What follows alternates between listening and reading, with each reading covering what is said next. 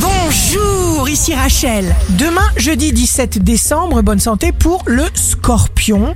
Sur le plan amical, les remises en questions et les décisions vous permettront de vous éloigner de ce qui ne vous convient plus. Le signe amoureux du jour sera le verso. Une attention, une parole, un élan simple aura des conséquences heureuses.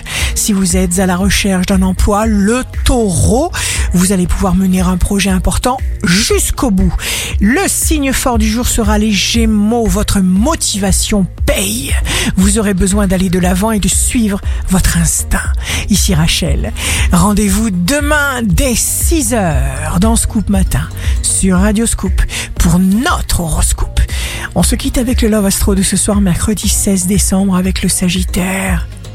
Douce, rouge, splendide, bouche que j'embrasse. La tendance astro de Rachel sur radioscope.com et application mobile Radioscope.